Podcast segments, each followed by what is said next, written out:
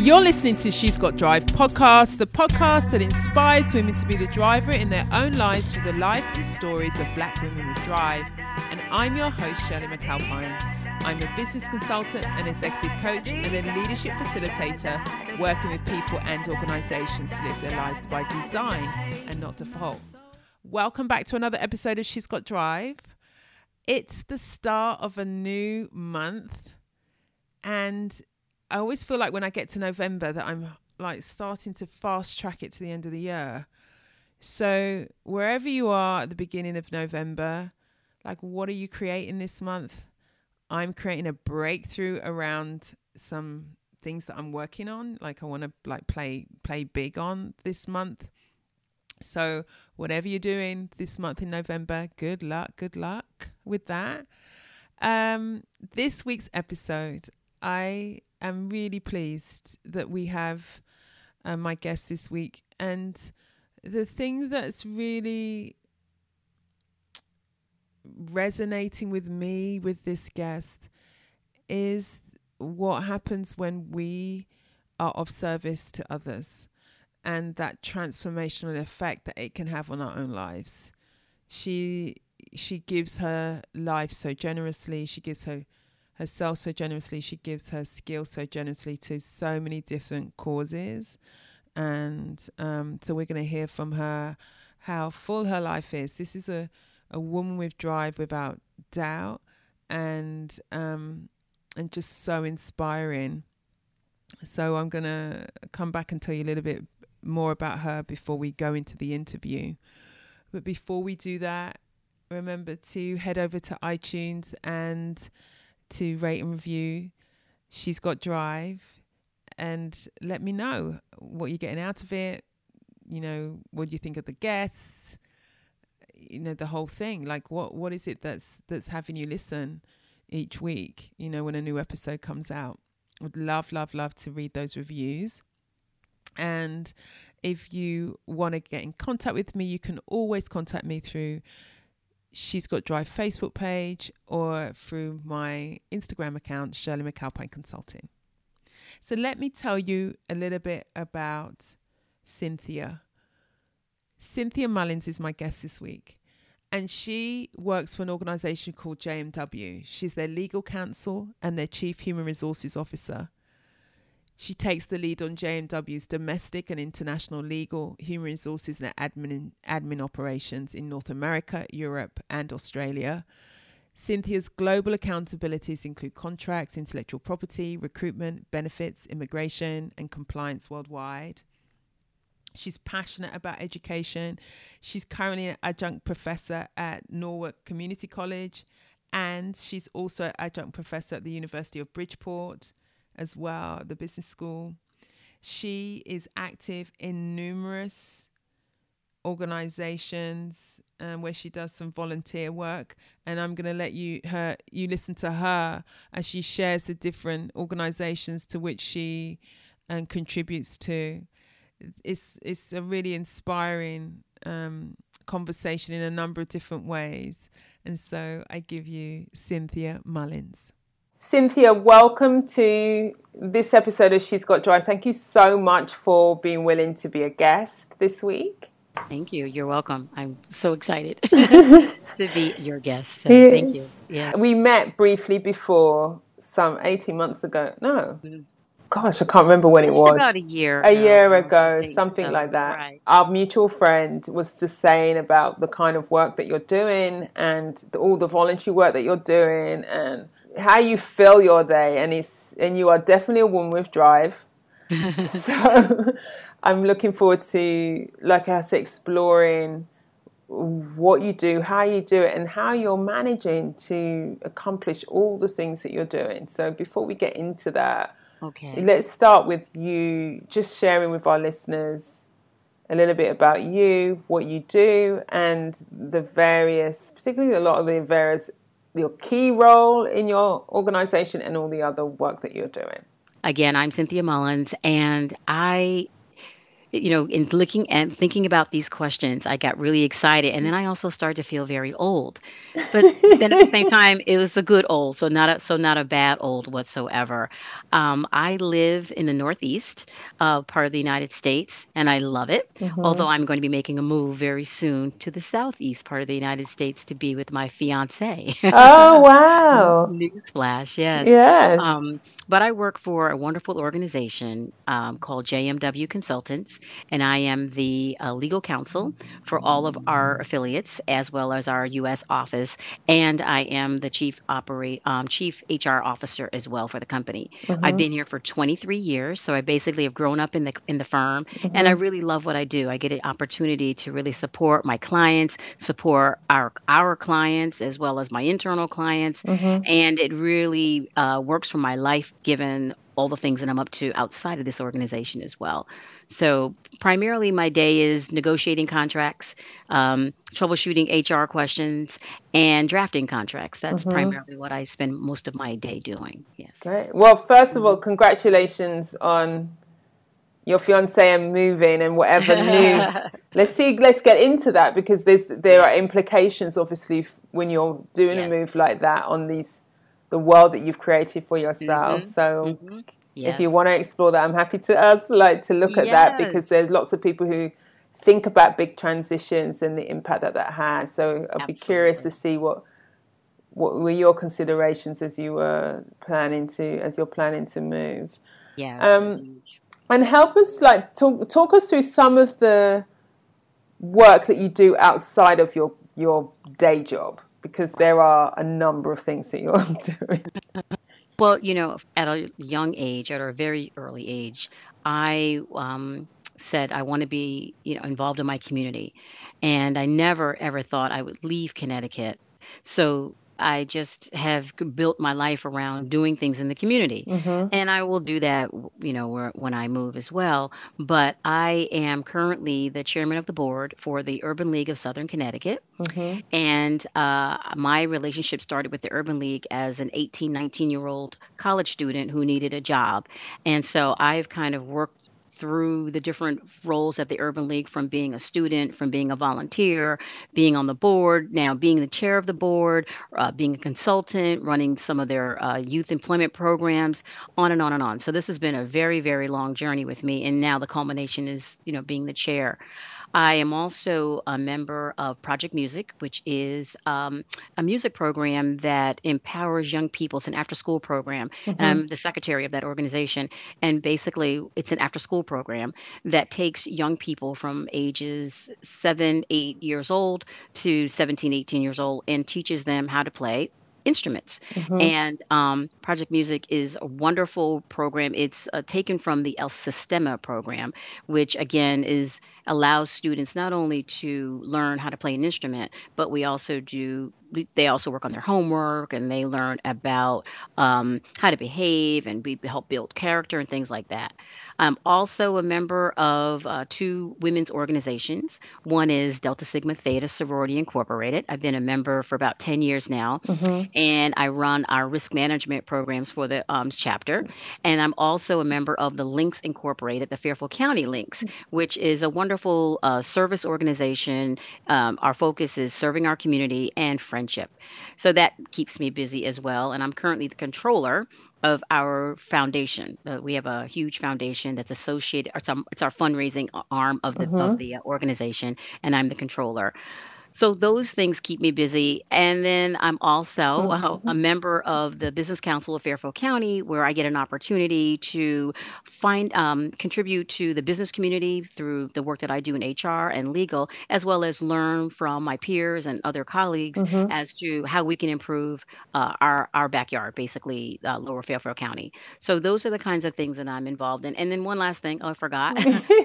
I yeah, I was thinking there's another thing that you do. Thing Yes, uh, I am a member. Uh, there's a few, but I am a member of the Jackie Robinson uh, Foundation. As Mhm. uh, you may may know, Jackie Mhm. Robinson was the first um, uh, a professional black baseball player. Uh, he integrated the leagues back in the 1940s, and so I've been associated with that organization since the 90s. I'm a mentor to the students who we give scholarships to, and I'm also um, a person who reviews the scholarship applications when they are sent through every year. And I have the privilege now of mentoring um, my freshman uh, student who's a freshman at Harvard University studying sociology, and um, I'm his mentor for the year. So Jackie Robinson has also been a very important. Um, uh, that organization has been very important in my life as well. Mhm. Yes, Mhm.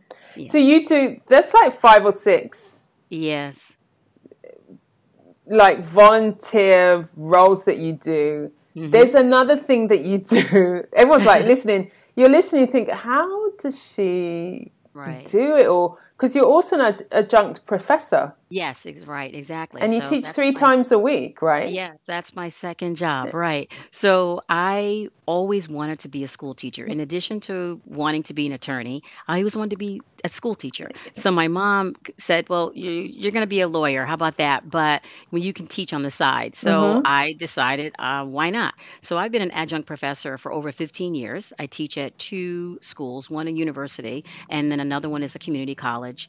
And I teach business law courses, paralegal courses, HR courses, and negotiation as well. And so that keeps me busy pretty much three nights a week this semester. On average, I've taught two nights a semester, but this semester I kind of beefed up and I'm actually teaching three nights a week, Monday through Wednesday. For 15 years, you've been doing that. Yes. Yeah, for 15 years, absolutely. So hashtag one with drive, without a doubt, right? yes, it's uh, yeah. So what's success? You know, before we even get into like the whole conversation around success, that's a lot. You know, Yeah. that's a lot. yes. How do you? What sustains you then? What's the motivation behind all of that? Because it's so much that you're doing. Yes. Well, I think a part of it is I don't have children. So I think my students have become my children over the years. Mm-hmm. And so that that really is very fulfilling. I don't have children. Um, and even when I was uh, so I'm going this is marriage number 2 coming up, but even when I was married previously, Right. um, I was very busy in the community and my ex-husband and I were, you know, were always barely seeing each other, but we made it work for almost 15 years. Mm-hmm. Um, but I think the reason that I like staying busy is I just I read a quote many many years ago, and I don't know who wrote this quote, but it said something like, "When I'm done, I want to be all used up." Oh, And George Bernard Shaw. okay, yes, Mm-hmm. yep, and I want to be used up in a good, you know, in a Mm. good way. I just want to I don't want to leave any stone unturned. I want to leave it, as the athletes say, leave it all on the court. Right. And that's just kind of been my mantra or my motto all these years.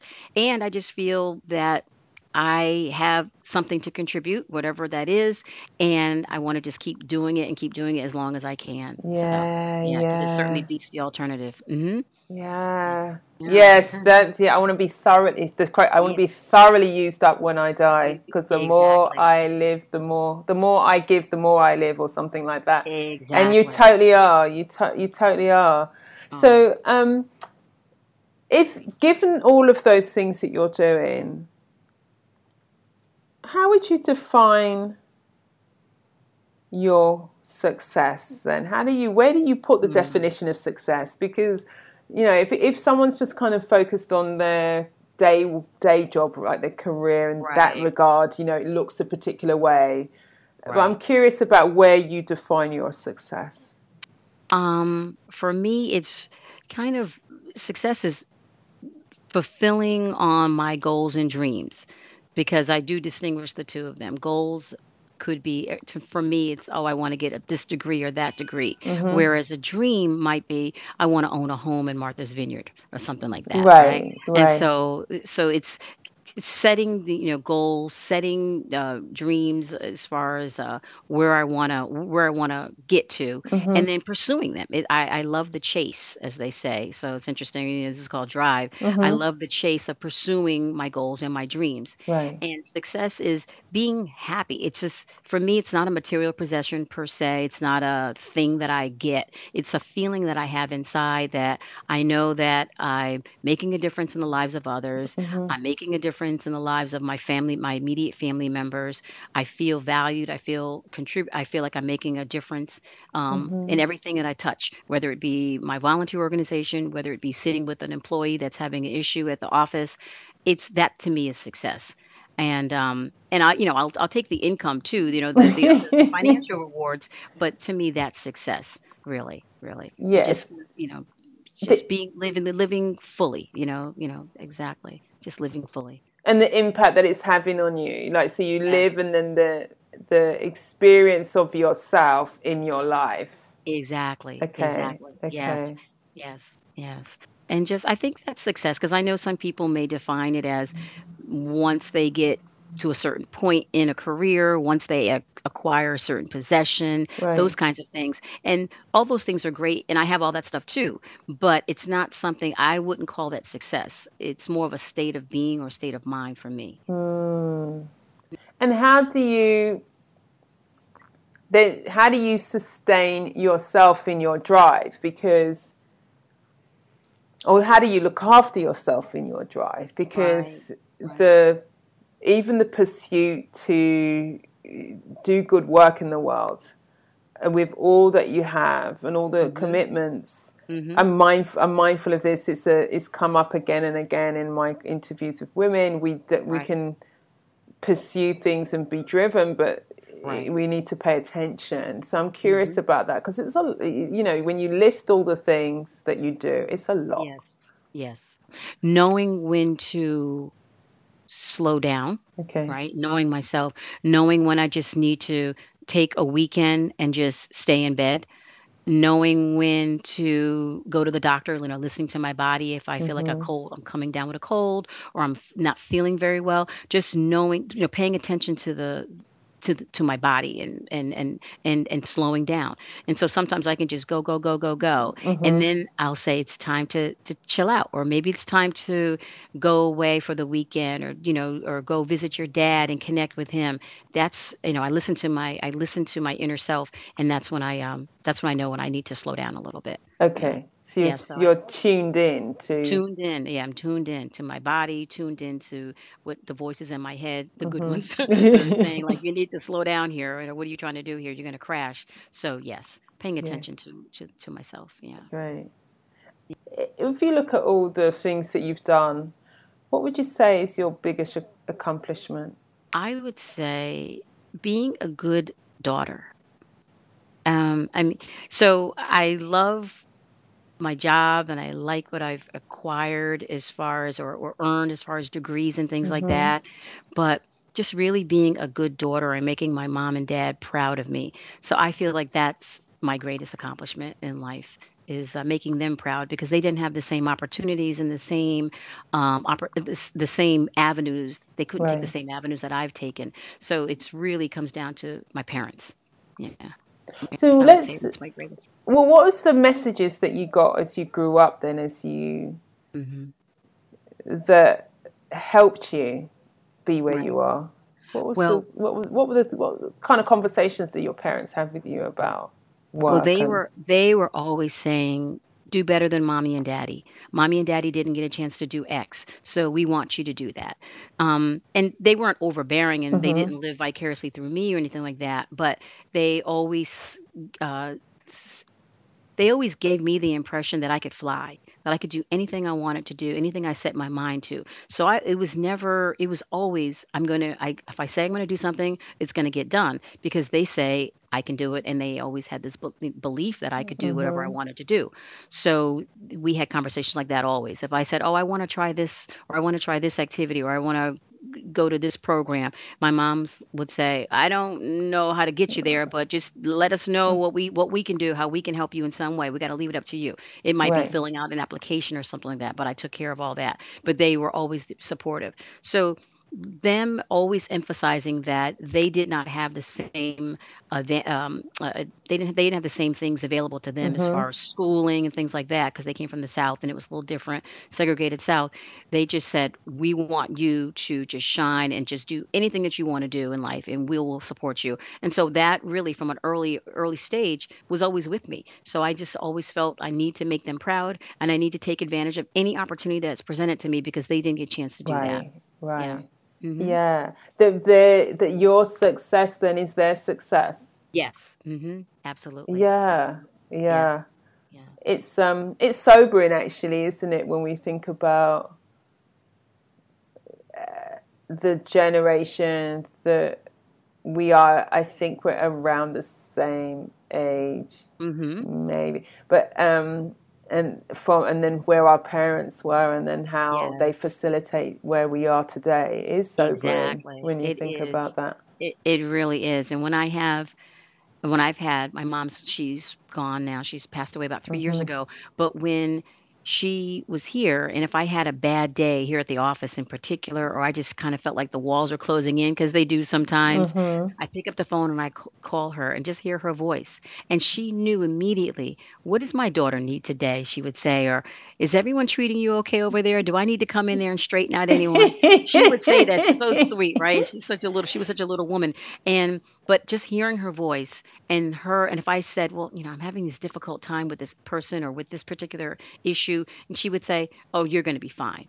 I know you can do it. And just hearing her voice, hmm right?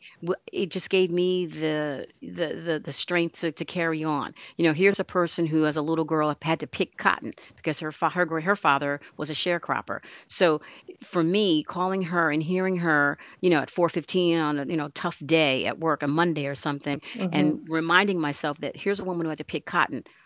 I don't have to pick cotton. I just have to just kind of, you know, go outside, take a breath of fresh air, and come back in and, you know, pick up the pen again and do what I need to do.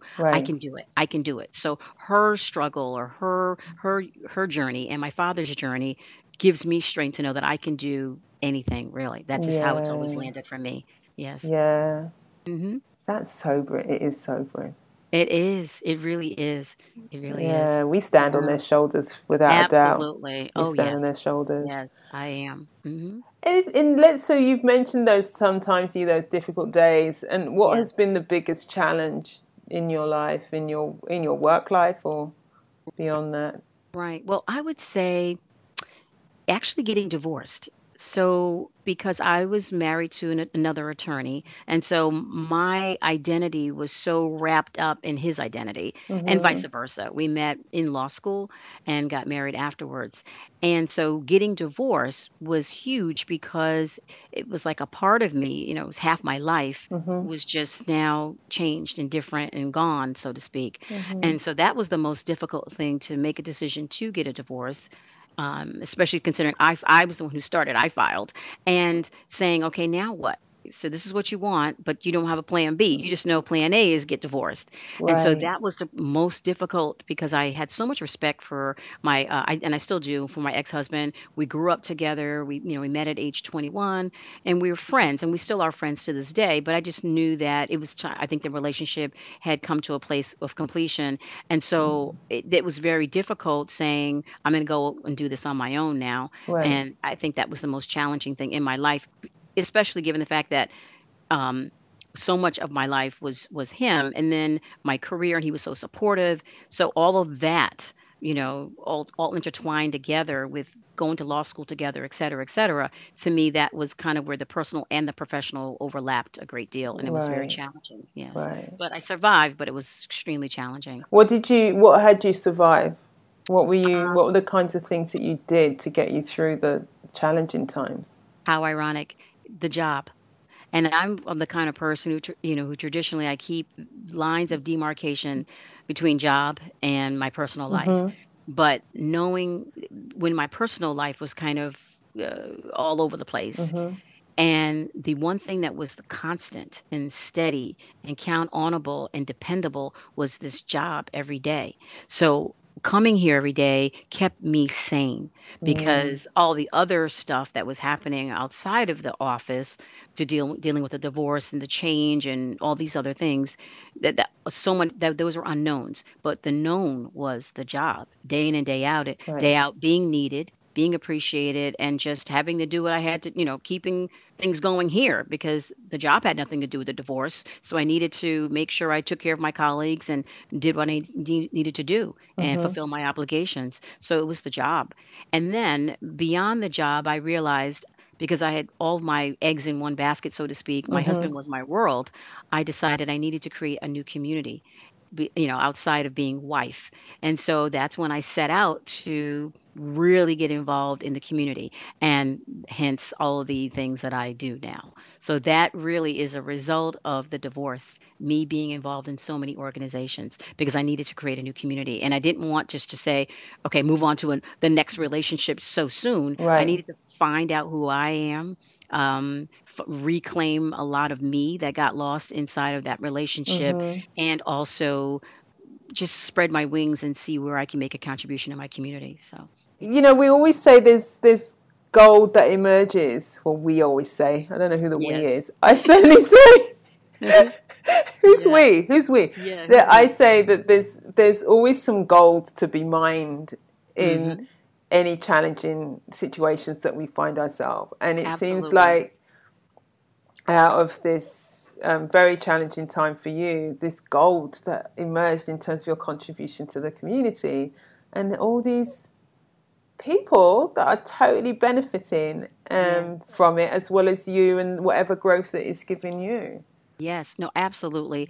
I am the person who I am today because of the challenges I faced in getting divorced. Mm-hmm. So it's weird, even though it was a sad time and a you know time of change and unknown and things like that, it actually helped build me up to be to live the life that I live now. And so I actually thank that relationship for what happened because I wouldn't be experiencing a lot of the things that I've experienced thus far since the divorce.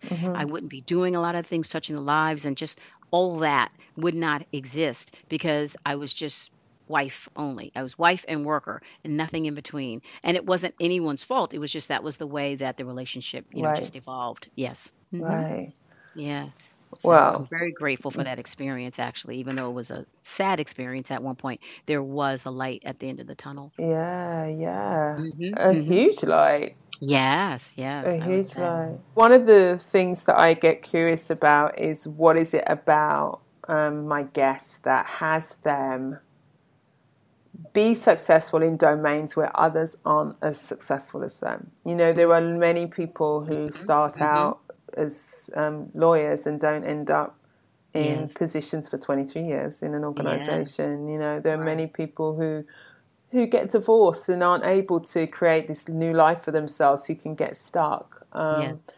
So, what is it about you that has Hmm. you achieve in spaces where where many other, specifically black women, are not achieving in the same way? I think, uh, first and foremost, being true to myself. So, really dancing to my own drumbeat. And I know that's probably a cliche, but for me, who says that a person who's a lawyer cannot also be a professor? Who says that getting divorced, you don't you you know all you know who says that getting divorced can't be uh actually a learning uh, a learning exercise or something that can actually turn into be something very positive um, or you know making lemonade out of lemons. So for me i think it was my ability not to be dragged down or buy into the the, the, the, the chatter or the talk or the negative talk about certain things. And just you know really sticking to what it is that my heart was telling me and not following anyone else's path but really following myself and being authentic um, i think that has helped helped me a great deal and also i would say um, just really being willing to not have a blueprint and make it up as I go along. And by not having a blueprint and just kind of making it up as I go along, with some obviously some reason and not just being flighty or whatever, but willing, but being willing to say, there's no path here. There- There's no previous path. There's no blueprint. I'm going to make it up as I go along and see what happens. And if it doesn't work, I'll go back to the drawing board. So just willing to not be so stuck and, and being more flexible. So I think that's really helped me as far as that's concerned. Um, you know, going for, for if you've noticed, I am a I have I wear my hair natural, so, and I rem, I've had women, especially black women, but all women, but especially black women, come up to me and say, "How did you do it?" And this was before the natural hair movement, so to speak where everybody's kind of you know, wearing their hair natural. And it to me, it, it made me kind of sad because so many women they were so uh, socialized and brainwashed into believing that they have to wear this straight hair to make it in the corporate world, or they have to wear the straight hair to be to get a man or what have you, or to be successful, to feel beautiful. And I just one day said, I'm done with the perms. I'm done with this burning on my scalp. I'm going to go natural. And I was married at the time, and my husband was saying, Are you sure you want to do this? And I said, I'm absolutely sure. And I just followed my own whispers, my own drumbeat. I didn't care if anybody thought that it wasn't beautiful. I felt I was beautiful. And as a natural, you know, person wearing natural hair, I really came into my own. And and beauty, it's amazing. I didn't feel beauty when I had straight hair. I feel beauty more than ever before Wow. because I wear my hair natural. And I mean, I've had white men, black men, all kinds of men say wonderful things about me that never was said before when I wore straight hair when I thought that was the that was the picture of beauty. Right. So again, following my own drumbeat is is is really what's made a difference for me, especially in my career. Yeah, so I'm hearing the kind of that inner self expression, that inner Mhm. core, that really Mhm. owning who you are, fully Yes. embracing who you are, and that when you embrace who you are, then I'm sort of thinking this through. As you embrace who you are, then you're gonna glow. Yes. You're gonna like attract. You, there's an energy that emanates from you when you're being that person. Versus, exactly. I'm hearing that the straightening of the hair was I'm supposed to do that because that Yes. makes me accepted, or hmm because the other way wouldn't be accepted in that in that corporate space, which we know is, has been Yes. to this day still exists. You know, we still know that some people have challenges in certain spaces when they Mhm. wear their when black women are wearing their hair natural. I mean that Yes. even with the Renaissance yes. around natural hair, that isn't that hasn't gone away. It's still very Exactly. much with us. But it's and there's nothing wrong with having a relaxed. No, but it's it's about choice and it's about your own inner um, self self expression. Yes, Really, isn't ab- it? Absolutely. It is. It really is. And it's really made such a difference for me because if I could take such a leap of faith and do that and really not be concerned about the consequences, I just felt comfortable enough with myself and I felt comfortable with the organization I work for to do it. And I never looked back. And so many people have said, Are you ever going to go back straight? And I said, Absolutely not. Why would I? It just, Mm, I don't feel I wouldn't feel natural. You know, I really wouldn't feel myself. So it it really really made a difference for me in my life and and it just gave me strength to do other to try on other things, to try, you know, to try out other things because I said if I could do that, you know, anything else anything is possible because black women and hair, you know, very big, you That's know, right. It big, is a big, big conversation, right? It's a huge conversation from a Mhm. very young age, isn't Yes. it? Oh, absolutely. I mean, I went to Catholic school and with and I was one of two black girls in my class for 8 years, 8 9 years. hmm And I've had, you know, young um, you know, my friends, they were my friends, you know, white girls come up to me and say, "Why is your hair so different from ours?" or wanting to touch it or when they touched it, they felt oil and they were like, "What's that?" So hmm it definitely has been something that's been with me since I can remember. And me taking control of that conversation, me also not worrying about what other th- people think, and also my time. I'm a very busy person. So, not sitting in a salon for a thousand hours on a Saturday to get my hair done, I'm done with that too. Right. So, I, I, I, it's very low maintenance and it works. And so, so many people say to me, "Wow, you know, you're Angela Davis." So this is when I first got it done, you know, many years ago. And they said, "Oh, you're Angela Davis, or you're Power for the People." And I said, "Actually, it's about convenience. Really, a lot of it's about convenience. Me taking my hair back from the stylists, from the salons, and from the world, just for me." So yeah, Yeah. Well, the yeah the the being in control of your own life and the self determination. yes, I love when you talk about that you like you don't have a like a set blueprint like you're No. creating as you go and then if it's not working or it's not then you just recreate recreate exactly. Exactly. you know you don't have to stay like stuck in this uh, direction and w- and you can it's about experimenting isn't it you- Exactly. right hmm Right. Exactly. And being being open, you know, that's all about being a lifelong learner. And whether it be in education or the at the job or personal you know, goals and personal dreams. It's all about lifelong learning. So to me, that's that's where I'm at. You know, that's where that's where I'm always uh, most interested in. What can I learn? What can I do differently? What can I, you know, try on? So yes. I'm. I, it's reminding me of um, when I turned uh, 47. I think it was around like 46 and 4, or 47, something like that. Uh-huh, And um, yeah, yeah, and uh, I remember having this moment where I was figuring out what to wear to go to some. I was going to a client. Yes. took put it on, took it off, put it on, took it off, you know, and I was thinking, Yes. what would be the right thing for me to wear for mm. this client? And now I'm all about dressing appropriately, you know, but I realized how much of that conversation, that internal conversation, was beyond the what's appropriate, but it was trying to like not even fully be me and my full Right. self expression. It was trying to just like, how can I quote unquote fit? Fit. Yes. Yes. And then I thought, you know what? At what age am I going to let it go? Like, let it go. 47, come on. you know? You know. know? It's like, wait a minute. Hello? I'm not 20. doing? Yes, exactly. Yeah, let it go.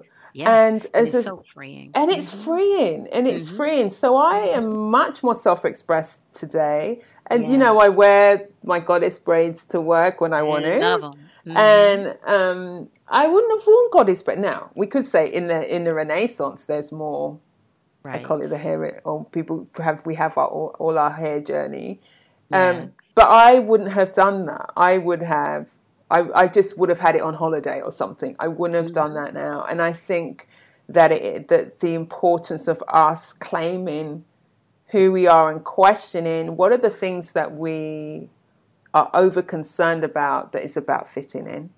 Yes. and that if we were more self-expression that we're a that would have us claim our space more in does it has it's, do you know what I mean? It has this kind of it sounds counterintuitive in a way Mhm, that we spend a lot of our time trying to fit in and what works in our assessment of the spaces that we work. But if we're more of who we are, then we're more likely to be more confident in those spaces. Absolutely. And it sounds so simple and like common sense, but it's not easy and Exactly. for, for most and it's it, it's it's something that we struggle with. It's when you really really get down to the way you just described it, it's yeah, but of course. But we all know that most of us do not live like that and we don't identify we don't proceed we don't live our lives like that Right. and it takes maybe some some sort of uh, crisis or it takes some sort of uh, uh, awakening or what have you to, to say enough already this is what i'm going to do from now on and i don't really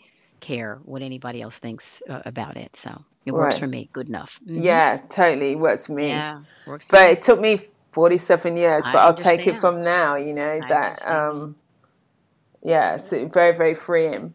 Mhm. Um, what do you do when you're stuck? What do you do to get yourself unstuck? Yeah, two things, and I, love that question.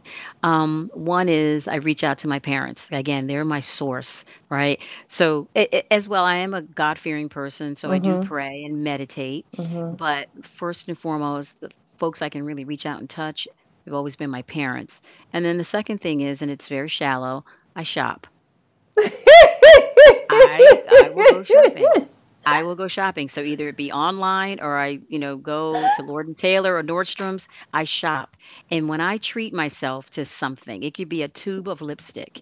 It's all good. I somehow can get myself very unstuck. And I think that comes from my mom early on saying if when you work hard in life, if you don't give yourself nothing but a tube of lips, lipstick at the end of the week, you do that, honey. And it's just been something that stayed with me. So of course the tube of lipstick now is, you know, three pairs of shoes, whatever. But it's the tube of lipstick uh you know approach that I take. So it's really you know connecting with my family, the people who are my biggest fans, Uh-huh. and shopping. I have to say that gets me unstuck. And then a third thing I must say is Uh-huh. I because I am a very spiritual person, I Mhm. do sometimes I seek out quotes, I seek out Mm. uh, statements, positive thinking, inspirational sorts of things that I can identify with, so I can say, okay, I'm going to put that in my toolkit and utilize that, or that makes sense. So I will read. I will, you know, go go reading something to Mhm. to to, to get myself lifted up again. Yes. Yeah. Hmm Do you, well, I'm loving those. Do you have a favorite passage or a favorite thing that you read that you go Well, to? it's interesting. It's it's not necessarily it's it's the poem by Maya Angelou, Mhm. Still I Still I Oh, Rise. And I have that that. in my phone. So every morning when I wake up, the first appointment of every day at five o'clock is and still I rise. And so that that would be the, the essence of Maya's poem, Still I Rise. No matter what adversity, no matter what I face, no matter what doesn't work for someone that I did, or vice versa, or how life may turn on a given day, and still I rise. Yeah. So that's that's that's the one I lean on all the time. Oh, time. what would we do without Maya? I don't know. Oh I my God, you know, right. She's right there, right in there she me in my really heart. is. She really Mhm. is. Mhm. She, you know. I She when was I amazing. oh my God, I've Yeah. got this painting in my office that Okay. is uh, was done by a, uh, an artist at Project Onward, and it's this um, image of her, and it says, you know, the the year that she was born, 1928 to 2014, and her words ring true. Uh, and it is Yes. like I, I don't know. She's just been such a gift to the planet. Yes. Absolutely. Absolutely. And just I don't know, just just reading her words hmm just has a way I just nod my head and go, right, yeah, she's definitely she was definitely on to something. And so her her you know, di- digging into her poetry and hmm her books just always has been really helpful for me. But and still I rise is an all time all All time time, all time all classic for me. Yeah. hmm One thing that it um, reminds me of is there are times when I've reached my when I'm reached my limit, you know, and I I record on um, TiVo um, Super Soul Sunday episodes and um, Okay. Oprah's masterclass, and I have some with uh, with Maya Angelou, and I just do a binge, like four or five programs with her featured Yes. in it, and then Mhm. you know you can't not emerge from that Mhm. inspired and empowered Exactly. again. Exactly. You just can't. Exactly. I defy Exactly. anyone, you know, Mhm. Mhm. to not come out with some insight and say, right, I can find something in myself to to keep it keep it going, keep it moving. Exactly. Exactly. Yeah, so sometimes you need a dose, a dose of Maya. a dose of Maya. And so when um, you said that you're moving Yes. to the south Yes. east, did you say? Yeah, I can't believe that. And when are you moving? And how and how are you doing this with all your all the this world that you've created for yourself? right. So again, it goes back to the whole not having a blueprint. I'm getting, I'm gonna get to make it up as I go along. And fortunately, I, I work for a CEO and a company that allows me to do that. So I don't know how it all is gonna look, but hmm January 1st, I am going to be spending most of my life in the Atlanta area, but I'm hmm going to be commuting back and forth between Connecticut and Georgia. So it looks like maybe five days a week down in Georgia and then two days a week in Connecticut. And as far as some of my organizations, I'm going to just kind of put those on hold, take a little bit of a sabbatical hmm until I can kind of read, read, redesign how I want to do that. Because hmm all of the organizations I'm a member of, fortunately, except Project Music, is down in the Atlanta area. So I can just change chapters. Oh, So, cool. right. So how cool is that? But I'm not sure if that's what I want to do just yet. So I'm going to Mm. give myself a little time to get acclimated and get myself plant my feet in the area. But um, it, it looks like that's how that's what I'm going to do. So and it's all come all because and I never thought I'd be moving anywhere. I was you know just I love I love the Northeast, hmm but I connected with someone who I knew in high school at a high school class reunion, and the rest is history. So I'm willing at this age, I'm learning as well that sometimes it's not going to go the way you thought it was going to go, Yes. and um, try something different. Try it on. I think the relationship's worth trying Mm. on, uh, and with some adjustments. I'm not giving everything up, but I, I think I'm trying to have it all, and that's what I'm. You know, I've always been that kind of a girl anyway, and that's what I'm working on. So, Wow. so I got two and a half more months before I, you know, try this new life in the South. congratulations, congratulations, Thank and you. and your your method of, as you said, trying things, not not creating as you go, testing Yeah. things, giving yourself space Yes. as Mhm. well to settle and Mhm. see and sense into it is Yes. fantastic. Yes. So it's fantastic. hmm hmm The from the, the priority is going to be the job to make sure I take care Mhm. of this job because this company has been good to me and I want to continue to be good to it and vice versa. So Mhm. that's the priority, and then everything else will, I think, evolve and work itself out. But uh, so I got to get the rhythm up. I mean, I've been commuting a lot for the past year and a half. We've been dating almost two years, and I've been commuting back and forth to Georgia. And so tomorrow I catch, catch I catch a plane, Right. and I, I've been doing that every other week, every other weekend, or sometimes weekend back to back. Now this is going to be more official and more formal. So it's it's what I've already been doing. I've been positioning myself for this, but now this just makes it more formal. Right, right. Yes. What excites you about your future? Wow, did I get to uh, John and I? We as his name. We get we call it the second half.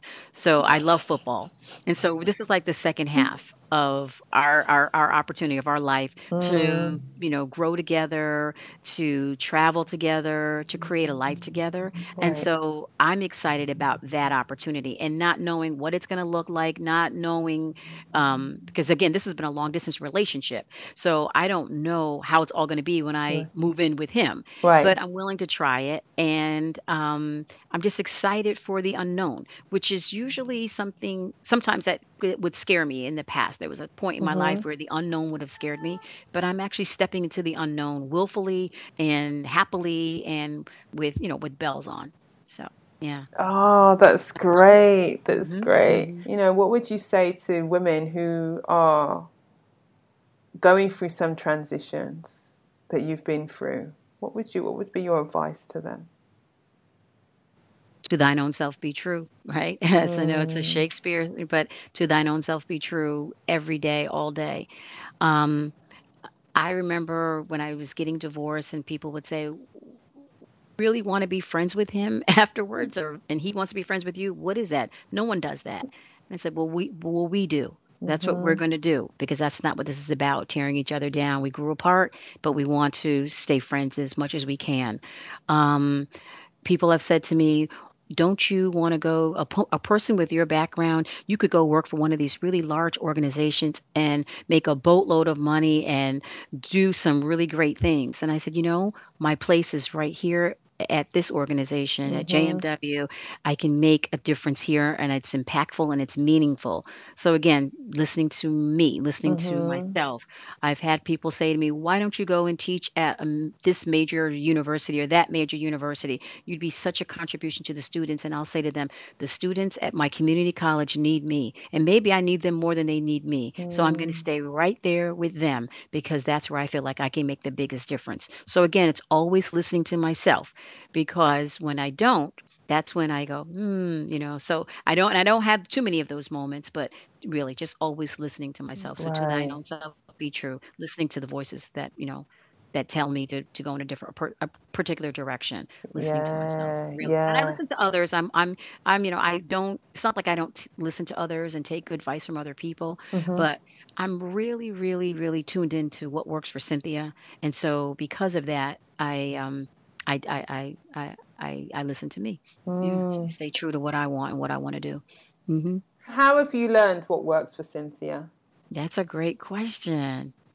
I guess just looking at my the results of things that I set out to do, or things that I said I wanted to do, or places I wanted to go, or challenges I wanted to take on, and the outcome of those, the success or whatever I learned in that.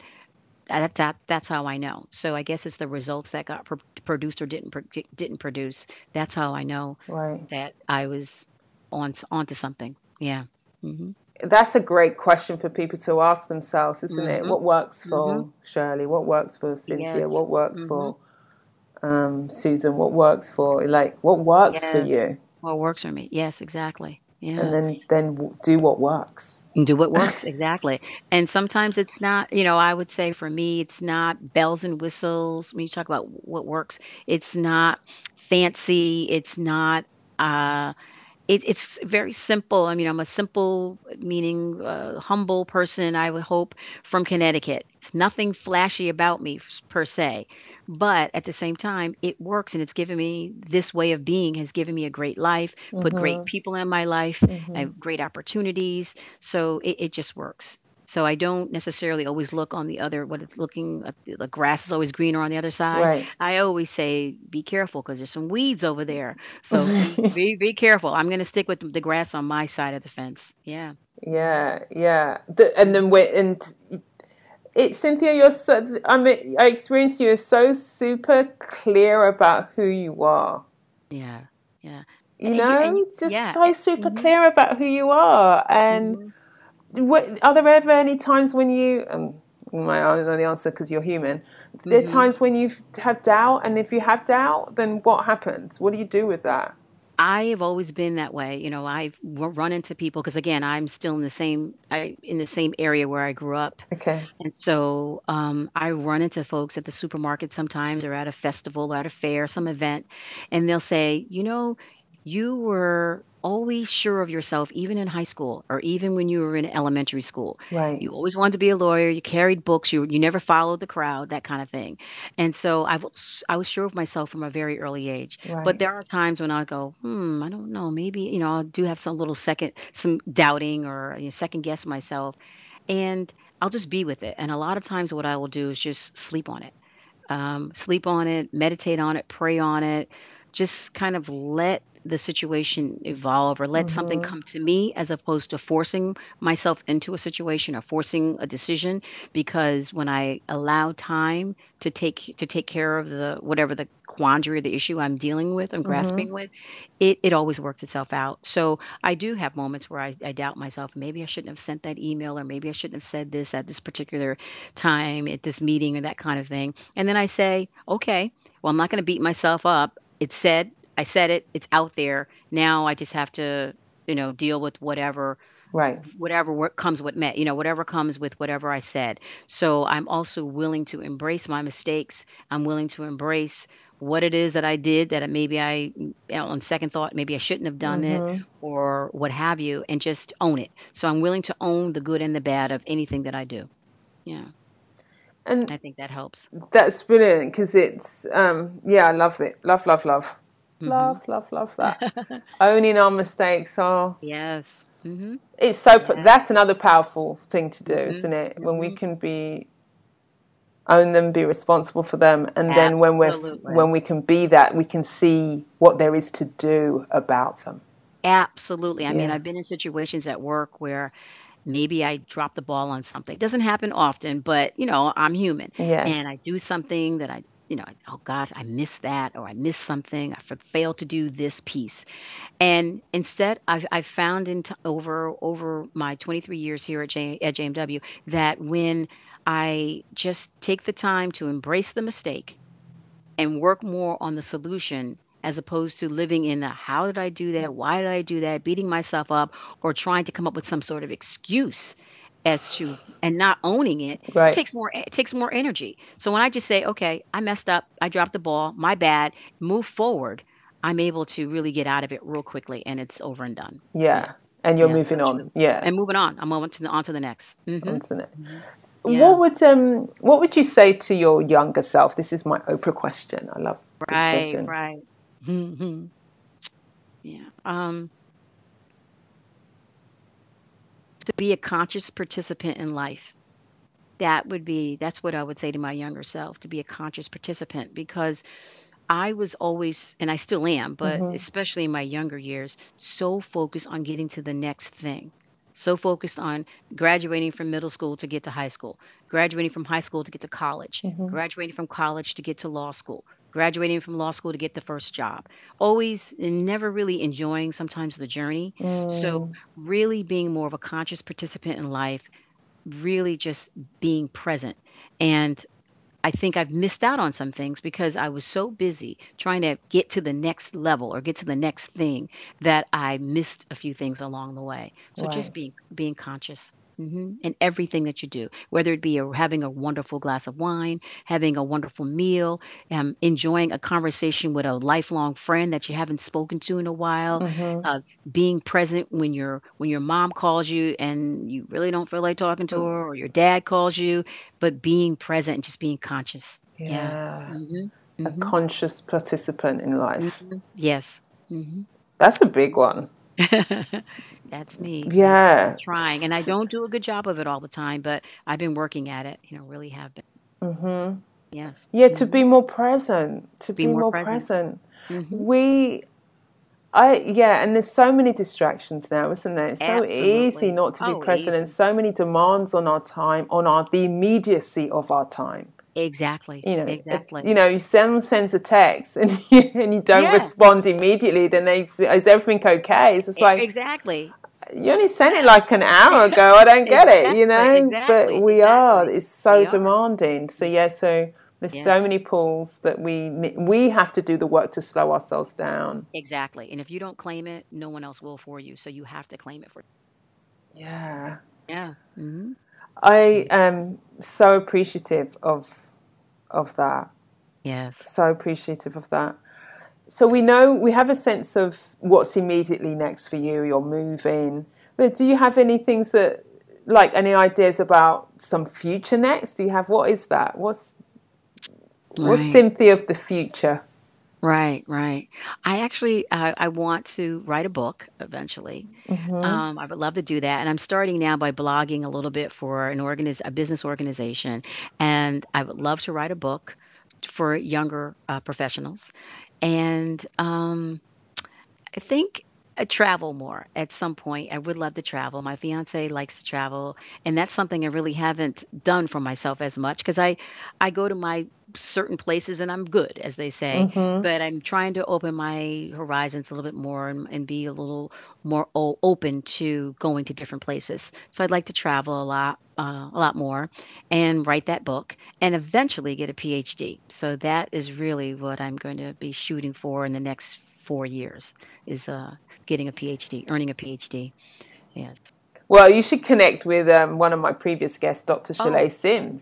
Oh, okay Yeah, who did who um, talks about her experience of being on the PhD project as she Okay. it was a business PhD. So oh yes oh yeah yeah, listen yeah. out. Yeah, yeah, listen a lot about the PhD project. That was something when they first uh, hit the scene many, many years ago. My ex-husband and I, we were actually thinking about enrolling in that program, and he actually ended up going to pursue his PhD, and I decided to stay home, and st- st- stay and work. Uh-huh. But um, I know all about the PhD project. Excellent, excellent, excellent. uh, yeah, initiative by yeah, amazing because they have a Mm-hmm. ninety-seven percent success rate. I know, I know. Yeah, it's huge. Yeah. and that's that's that's huge it's. It's huge. It's Mm-hmm. huge. So if anyone's listening and they haven't listened to that episode and they're thinking of a PhD, to go back to Dr. Shalay Sims, it was sometime in the summer that when I published that episode called Getting the Code, I think it was. Oh, the name okay. of that. Okay. I should know the name of my podcast episodes, Well, but you, you've got a you got a lot of them. So I've got quite a few of them. So, you do, you do. Yes, yes. Cynthia, it's been so wonderful to have you in the guest chair. So many gems. here. Thank you. I hope so. I hope so. It really gave me an opportunity to think about some things, and I love.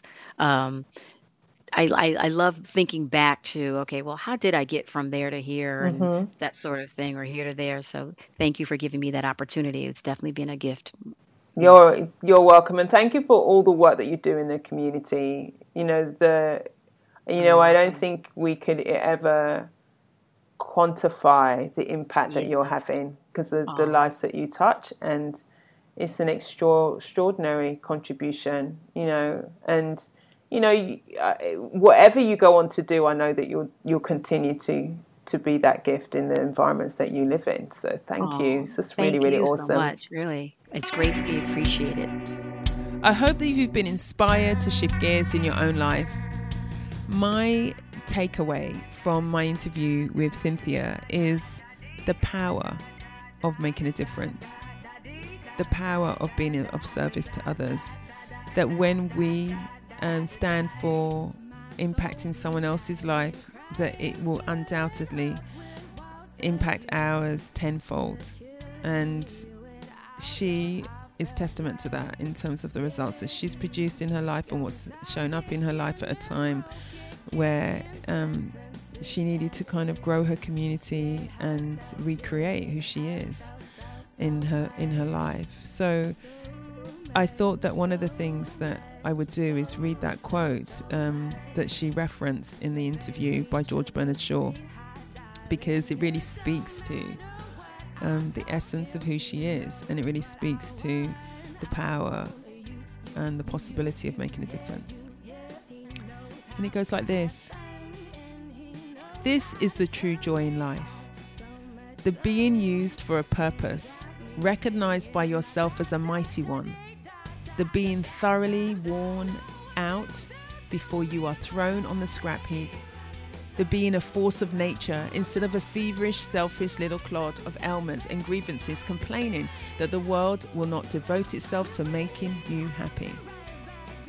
I am of the opinion that my life belongs to the community. And as long as I live, it is my privilege to do for it whatever I can. I want to be thoroughly used up when I die. For the harder I work, the more I live. Life is no brief candle to me. It is a sort of splendid torch which I have got for a moment, and I want to make it burn as brightly as possible before handing it on to future generations. George Bernard Shaw. You know that I love to hear from you. Send a message to me on Shirley McAlpine Consulting on my Instagram account, or She's Got Drive Facebook page, or there's always my website, shirleymcalpine.com. She's Got Drive is produced by Cassandra Voltalina.